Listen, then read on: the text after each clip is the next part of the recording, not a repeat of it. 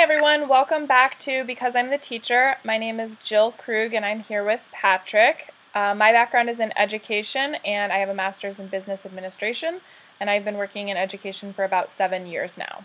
And I'm Patrick Cruz. My background is also in in uh, education. My bachelor's is in math education, and my master's is in cultural studies and education. This is my fourth year in public schools.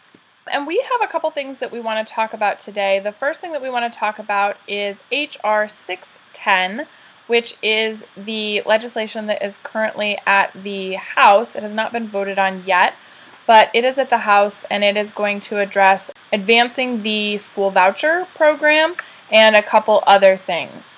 It is being sponsored by Stephen King from Iowa. And if you are from one of these four states, I would encourage you to get in touch with your representatives and let them know how you feel about it, especially before the vote. And I will post uh, contact information for senators and representatives in the show notes.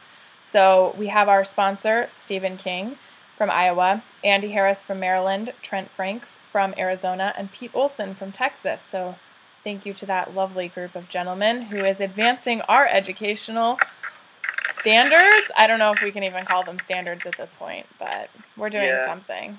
So um, I'm just going to read you the read in to this this legislation because I thought it was vague and poorly written, which is how I like to start a professional proposal.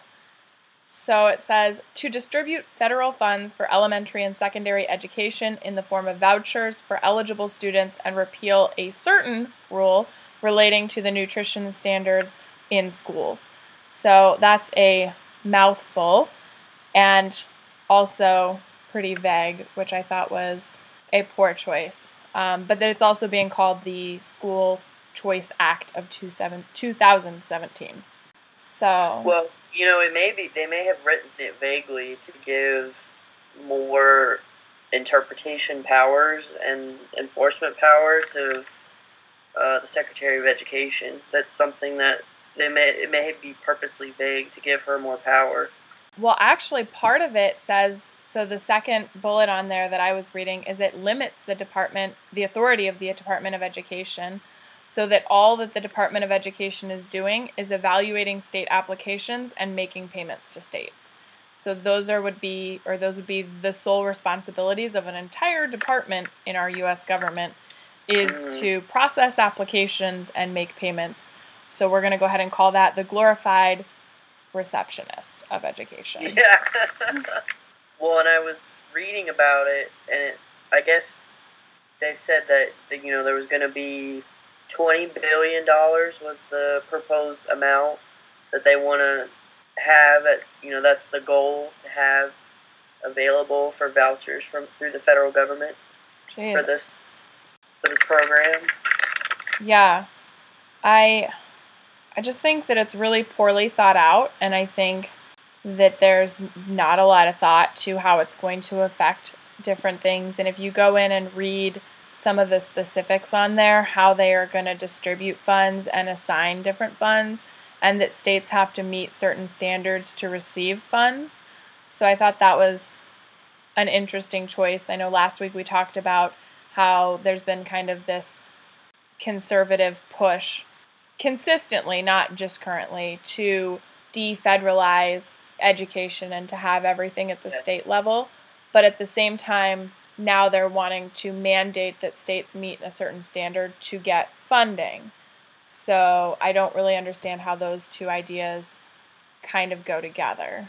Yeah, it's kind of a contradiction to, on the one hand, to have the federal government be responsible for certain things if you don't believe that the federal government should be involved in education. And then on the flip side, say, well, we want local control. Right. Which is it? I guess, is my question. You know, which do you want local schools to be able to do their own thing, or do you want a nationalized nationalized system? You know, what what's the end goal here? Right. I just think we have so many people that are wanting to make decisions about something that they have no idea how it works. And I just don't think the the people who benefit from vouchers are not the people that they advertise benefit from vouchers. People who benefit from vouchers are usually upper middle class or you know people at the top of the economic ladder, not people at the bottom. Which would make sense. People in Congress that's really I think who they're targeting are And- those those individuals. And we talked about that a little bit last week about how we felt the people that would benefit most from actually having real school choice are not the ones that would have access to school choice based on this system. So if you uh, are interested in that, I would encourage you go back and listen to our, our episode last week. So I thought it was interesting, though. This bill is pretty unpopular from pretty much. I mean, I haven't. I have not come across anyone who's a huge proponent of this bill. But one of the most surprising groups that I saw that was against the bill was the Homeschool Legal Defense Association. So I read a really interesting article that was posted on their website, and I'll put a link to that in the show notes as well. That they were really against it because it was going to federalize homeschool regulations, and they were really against that. And again, as we talk about defederalizing education, and homeschool is now worried about their regulations being federal regulations. So I find that really ironic that we want to defederalize public education, but we want to go ahead and put some federal standards in for homeschool processing. Right. But um, it also would require them to be registered with their local school district uh, so that they could be counted for federal funding. And a lot of them don't want to do that because some states don't require families to register their homeschool students with their local school district. So I just thought that was all really interesting. And I don't see this solving any of our problems. No, I don't either. And I know we discussed it before. I don't think the school nutrition aspect of this bill is very good either, in my opinion. I'm, I'm thinking about all the bad things about school lunches as it is, and then you're wanting to basically take away any guidelines or requirements for the nutritional aspects of a school lunch. I don't know. I just don't know if that's a really good idea or not. Yeah. No, the um, part of this bill, the HR 610, is that it is repealing some of the standards of No Hungry Kids Act. And just like you said, I think that taking away some of the standards for nutrition is going to be detrimental to our kids. Obviously, good nutrition, you know, fuels brain power, which is going to fuel test scores, which makes us globally competitive. And instead, we want to feed our kids crap, and then we want them to perform really well. So that's you know counterintuitive right there. Well, and we, we just want to, I feel like we want to cut corners with school lunches. We want them to be on the cheap. And when they're on the cheap, they're not nutritious. Right. And, you know, I was reading someone talk about the fact that they thought, well, you know, we don't want to, we don't want to cap the calor- caloric content of our school lunches because some kids might only be eating lunch or only having lunch and breakfast. Well, on the flip side of that, no lunch should be 1,500 calories. A lunch should be five, six, seven hundred calories. Right, and that's, That's what part of the problem with overeating and you know un- eating unhealthy foods, and we have a problem with a large portion of our population not eating right and having access to quality, nutritious food. right, and I know that I've talked to some of my colleagues and other people that I know, and they don't see a huge problem with the repealing of the No Hungry Kids Act because they feel like our current standards are questionable, we'll say, or we're not sure. would agree with that to an extent. They're not that they're not that stringent now. Right. So it's, you know, you're still seeing kids with, you know, nachos and pizza and things for lunch. And I don't see how that meets any nutritional standards. I mean, I love pizza too, but if we are going to have, I think if we're going to have standards, we need to, every day, yeah. If we're going to have standards, we actually need to have real standards. So I understand right. their incredulity about this portion of it since you don't necessarily see it in action. But I think that repealing the standards, if they look like this with the standards, what's it going to look like without the standards? And yeah, that's my concern. I know that I've heard teachers complain, and they it's you know half joking. They say things like, "Oh, you know, thanks, thanks, Michelle Obama. Now we can't have X, Y, and Z in our cafeterias anymore." Which I mean, I don't know if that's necessarily true or not, but I haven't really seen that many tangible changes in our school lunch program since I've been there. So I don't really know. I have not been at a school cafeteria during that transitional time, so I can't really speak to that. But from living abroad and from experiencing other schools and the way that they do lunch, and even how our international or our DoDEA schools are doing lunch, is interesting to compare it to what we have available for our kids here in the States. Were those lunches better or? They did do some things better and some it depended on the school as well. So for example, there was a school in southern Italy that contracted their lunch program out to a local Italian contractor. And so those lunches were really good and they were nutritious and they were made up of locally grown food and, and produce and things like that. Um, the school that I worked at, we contracted our lunch program out to AAFES, which is the Armed Forces Exchange. And so they did all of our school lunches. Ours were better than other schools, and we had like a wrap bar and things like that that was available to our kids. But again, we were still adhering adhering, I'll use that loosely, to these standards so our cafeteria manager wanted to mix in the vegetables into like our spaghetti sauces so that the kids would be getting their vegetable serving, you know, in their spaghetti sauce because you wouldn't be able to taste it and then they would eat it. And he got penalized for doing that because it didn't meet like specific criteria and it deviated from the standard recipe that he was mandated to use. So we can't help.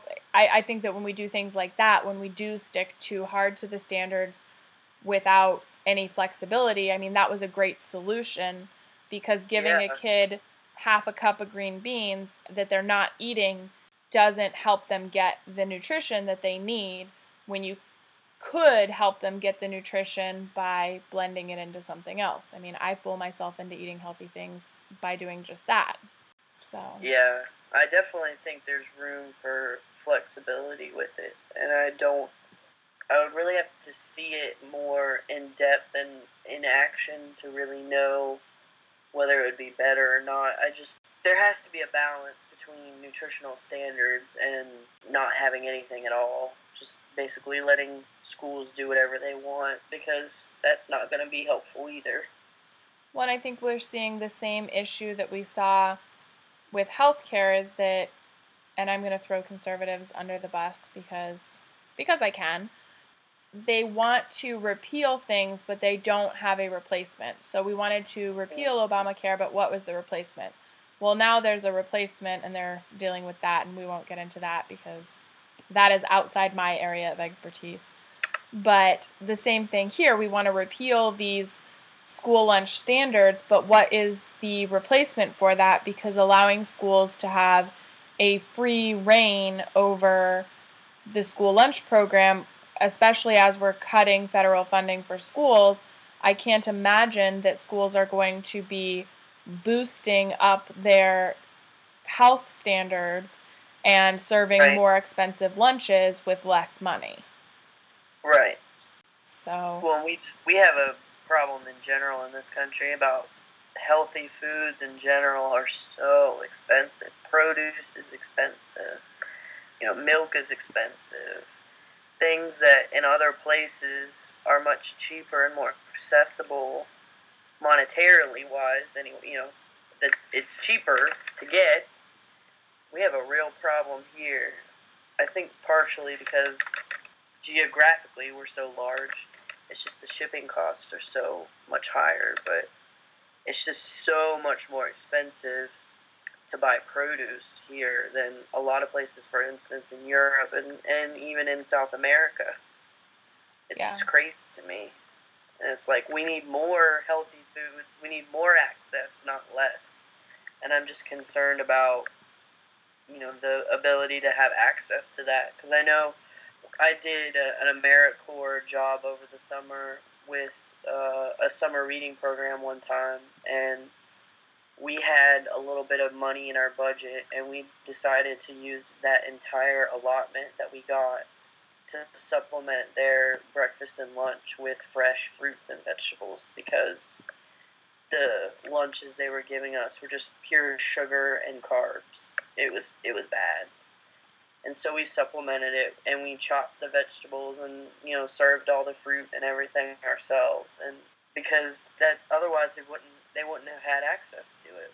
Right, and I think that that's I mean really sad that schools are having to worry so much about how they're going to budget their money to feed their kids. I was reading an article and I'll post this in the show notes too. Everything will be in the show notes this time. Um, about how other countries are feeding their kids because I was interested to see what the difference in lunch programs was because we do struggle with our free and reduced lunch program because there's no such thing as a free lunch. And then we struggle with childhood obesity. I mean, the US is definitely in the top five for childhood obesity, and we don't really seem to be doing anything about it except for cutting funding for food and then cutting programs like gym. So, you know, that seems also counterintuitive, but what do I know? I've only been doing this for, you know, my entire adult life. So, I was interested countries like Finland and Sweden and India, they are ranking as some of the lowest countries in childhood obesity. I'm pretty sure that India was the lowest for the statistics that were shown. Rates of obesity. Right, and they provide free lunch for all of their students, regardless of their economic status. So all students get a free lunch. They do sort of a buffet style, so you come, you choose what you want, you don't eat what you don't want. But they are providing good options for their kids. Right. And then other countries like France and Japan who are also presenting lower in the obesity standards globally, are doing things where lunch is part of the curriculum. And I've talked a lot about this, and I actually wrote a proposal, mostly in my head, but some of it's on paper, for a alternative educational program for students that were going to most likely drop out of high school because we do a really bad job educating our kids for real life situations, I feel like, in the US. So, one of the things like France and Japan does is their kids are part of their lunch process. So, the kids are helping to prepare the food, the kids are eating really good food, the kids are par- participating in the cleanup. In France, it's like a two hour, one to two hour ordeal where the kids sit down for a multi course meal and they you know, first of all, you're decompressing, you're learning to talk to your peers, you're learning etiquette, you're learning table manners, you're learning all of these different things. And you're right. learning an appreciation for eating as opposed to, you know, today I sat down for five minutes and shoveled three meatballs in my mouth and called it, you know, lunch. I think that there's something to be said for that, and that was true in Italy as well when I worked there, the local schools, the kids went and they ate really good, healthy, locally grown food and they were part of the preparation. And if you think about cooking, cooking is math. It's fractions, it's ratios, it's science. You're learning how different things combine. It's English, you're learning how to read instructions. Or, you know, for some people that are really creative, it's even a little bit of writing because you're putting in your own instructions and it can become a social studies or a history lesson because recipes are passed down or you can learn different cultural recipes and things like that. And i think that we really overlook those kind of life skills that could benefit our health and our student achievement outside the classroom. Yeah, well, it's all about standardized curriculums and stand, curricula and standardized tests and we don't have time to do that kind of stuff supposedly because we're too busy learning these abstract topics that are going to be tested on that kids don't really need to know and that actually reminds me of what we had discussed earlier which was this bill that, that was pushed by Ohio's governor uh, John Kasich. Oh Lord. Who I've never really been a fan of to begin with, and I know you know when you put him up next to Donald Trump, he looks like a reasonable man because so do most when people. Suppose crazy person with semi-sane person, you think, oh, he's a moderate, he's great you know, but John Kasich has always been very conservative, especially when it comes to education. You know, his own kids don't go to public school. He's been a big fan of expanding charter schools in Ohio, which have been well documented as some of the worst in the country. Um, but he was proposing that all teachers participate in a job shadowing experience in order to renew their license. And his rationale was teachers are disconnected from what students really need to know and what should be taught in schools. And they had a, business had a lot of things to teach teachers about what we should be doing in schools. And I just thought that was so ridiculous. I just can't even begin. I mean, it's just one of those things. I was reminded of it because, you know, talking about you know teachers are mandated to teach certain things and it's like we're teaching what you tell us to teach because that's what education has become. You give us a list of things that we have to teach and we teach them because we have to not because we think it's the best things for our kids to learn. And that's how i feel a lot of times you know especially about our own math curriculum. There's things in there that i don't think we necessarily have to teach but we teach them because they're tested and we have to cover it, you know? Yeah. So basically, these politicians who have never set foot in a classroom, except for, you know, maybe when they were getting their degrees or education. And so. I went to school, so I know about schools. Right. Obviously, that's how that works. I can teach because I went to school. You know what? I was in a court once because I was paying a speeding ticket. I think I could be a lawyer, like today. Exactly. Actually, you know what? I think I should just revise all laws because I've been to a courthouse. So I think I'm good.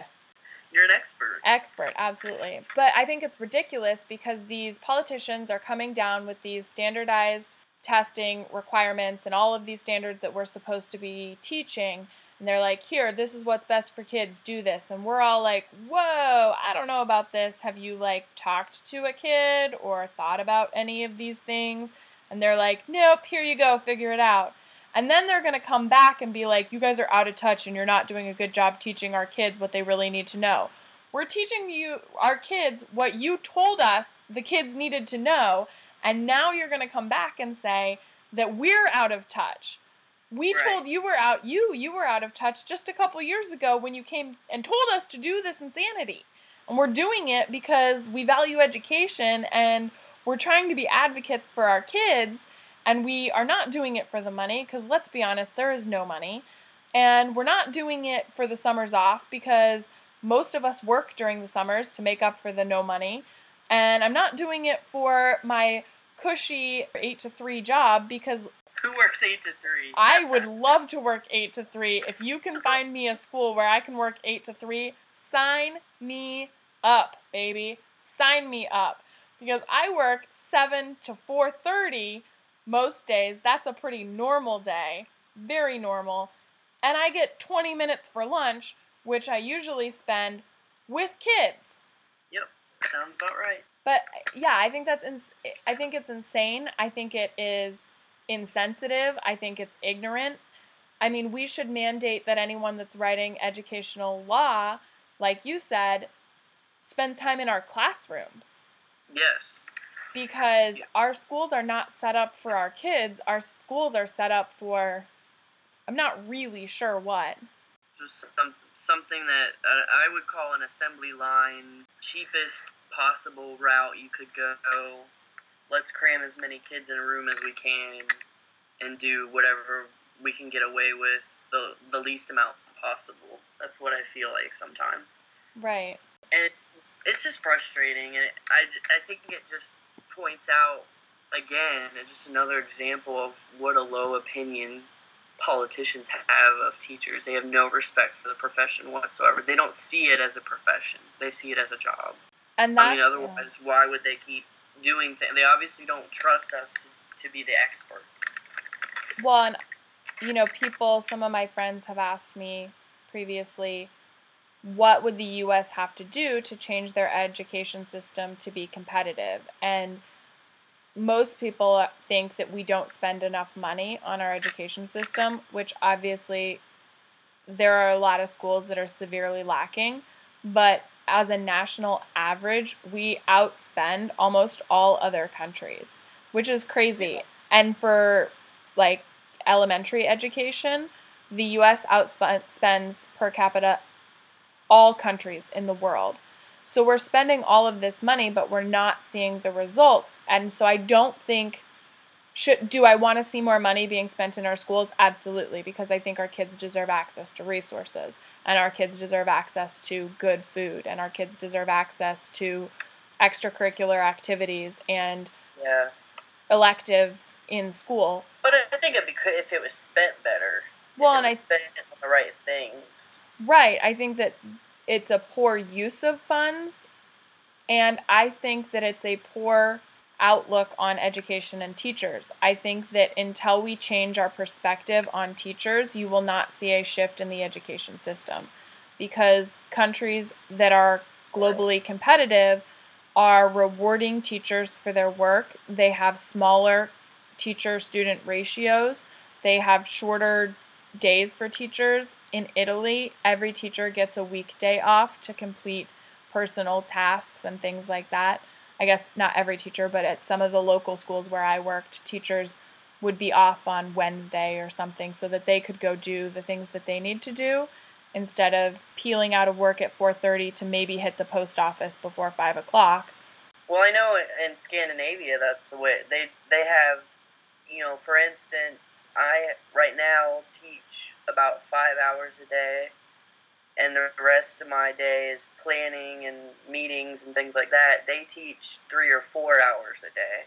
So there's more time for them to collaborate, there's more time for them to get their work done and plan quality lessons. Yeah, and the work life balance. I mean, in Scandinavia has I think a really good model for how teachers are treated, how they are compensated and how their time is respected. I know last semester I was bringing things home, so I'd be at work until five o'clock. I'd spend one hour at the gym, so I'd be home by about six six thirty, and then from about seven till 8:30 or 9 I'd be grading papers and then I'd go to bed to get up at 5 to get to work on time to do the next thing. And that means that pretty much my entire personal life including my weekend time is just focused around this job. And I was so burnt out and so tired by the end of it that I don't think I was as effective as an educator. And we're doing that to teachers everywhere. And I chose to give up my prep to do that because I wanted to make sure that my students got access to a decent science and math education because we were not, we didn't have those positions both filled. So, I mean, it was better than nothing. But at mm-hmm. the same time, when we ask teachers to do that, even if they volunteer, I don't think that our kids are benefiting and our teachers are tired and they can't be as effective. Right. So. Well, and it, you know, I think it, it points to a larger issue of well, why can't you fill that position? Because it's not a highly sought after or well respected position to be in, and so it's hard to fill that position with quality candidates sometimes.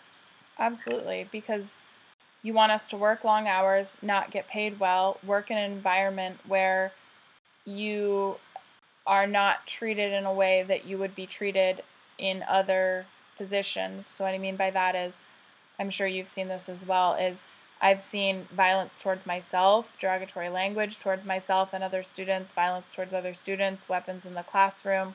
I mean, no like guns or anything, but knives and things like that. I've seen drug usage in the schools. I've seen, you know, I mean, you've seen it all and you're intervening with these things. So you see that kind of workplace environment. If you went down, if I went to work for Microsoft and that was happening in my workplace, like I would be filing a lawsuit because Right. that's like insane. Nowhere else are you going to find somewhere that you go to work and you see those kinds of things, and that's not uncommon. And I mean, some schools, a, a lot of schools, I mean, the school I'm at now, I see a lot less of all of that.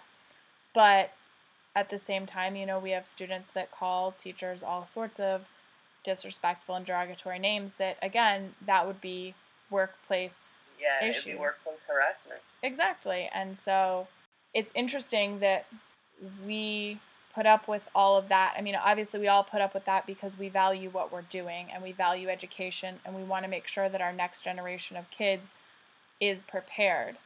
But I think until we see a cultural shift on the way that we view teachers, that we won't see a change in education. I think it has to start with the way we view teachers. Yeah, I think that's a fair point. I, I do. Did you want to talk about the day of empathy and all that as well? Yeah, so I think that this kind of ties in for what's important to teach and what's, I guess I shouldn't say not important, but I think that sometimes we overlook some of the things that are important to our kids' well being because, you know, we're stressed for time and we want to make sure we get all our standards because we don't want to lose our jobs. But my school did something really cool. March 1st was the National Day of Empathy, and my school participated, the sophomore class participated in a mock probation event to help bring awareness to what the probation system is like for incarcerated individuals who are being released. It was really, really interesting, and I was really worried about my kids not being interested or checking out or not taking it seriously. But they really stepped up to the plate and they learned so much and they were talking about it for days after the event, which anyone who uh-huh. works with teenagers knows that if you can get them to talk about it for a little bit of time, like it obviously Yeah. had an impact on their life Yeah. that was really amazing and i know that one of the reasons that i was able to do that is because i work at a charter school and so we don't have to go through an entire chain of command in order to get permission to do programs like that and i Mhm. really did build empathy and the kids felt the frustration and they felt the discomfort and they felt the anxiety that people leaving prison would feel and for them to be able to step into that I thought was really beneficial and I think it makes them better human beings and better citizens. Yeah, that sounds great. Well, and I know that we had talked about what had been going on at my school recent, recently, or in my school district here in Charlotte, and how you know, especially with surrounding current events with immigration law and with a with a fairly sizable Hispanic population, we have had to address and have these teachable moments with our kids with regards to how to respond to these things. Um, specifically, you know, immigration raids and the wall that we're going to build and supposedly make Mexico pay for. That's not going to happen. Um, but, you know, I had been telling you that we had that day without an immigrant now a few weeks ago, and, you know, some schools had protests. Our school had what I thought went really well, where the principal actually worked with the kids and and they did a, a a march during lunch in the cafeteria, and they went outside, and I just thought it was handled really well. And I thought the principal did a good job of really channeling that energy in a positive way. And then we had we actually had students walk out the next week from one of our high schools and march eight miles down the road to show their dissatisfaction and their frustration with what's been going on with um, immigration and, and these ice raids and things. And then we had another round this past week at a different high school. And again, the principal took advantage of having a good relationship with her kids and really empathizing with them and, and saying, hey, you know, what can we do to make this a really positive experience for our school? And they had a, they had a march with several hundred kids in the morning and it went really well. And I thought, disagreeing and being frustrated and being angry about things doesn't always mean that you have to react violently.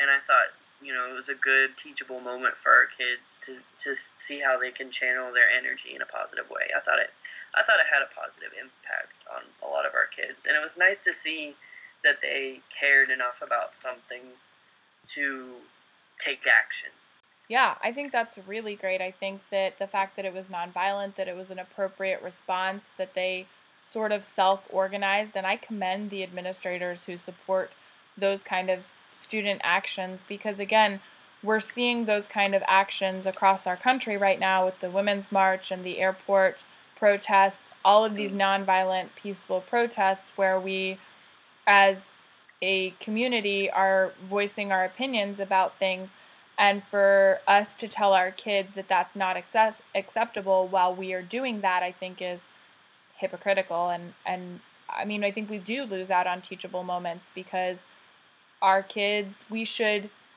take advantage of what our kids interests and what our kids passions are and we should use those to teach. And i think that your principal and the principals in surrounding schools did just that and I'm curious to see, you know, in the coming weeks, especially with the Muslim ban 2.0, I'll be curious to see, you know, what transpires in the coming weeks. Um, you know, because we, we had teachable moments come up when we had the the police shooting several months ago, and I know that was hard for for our schools and our community to deal with. So it will be interesting to see in these troubled times what you know what's going to happen next.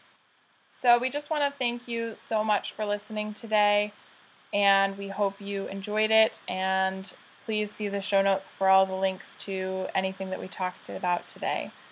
That's our lesson. Thanks for joining us.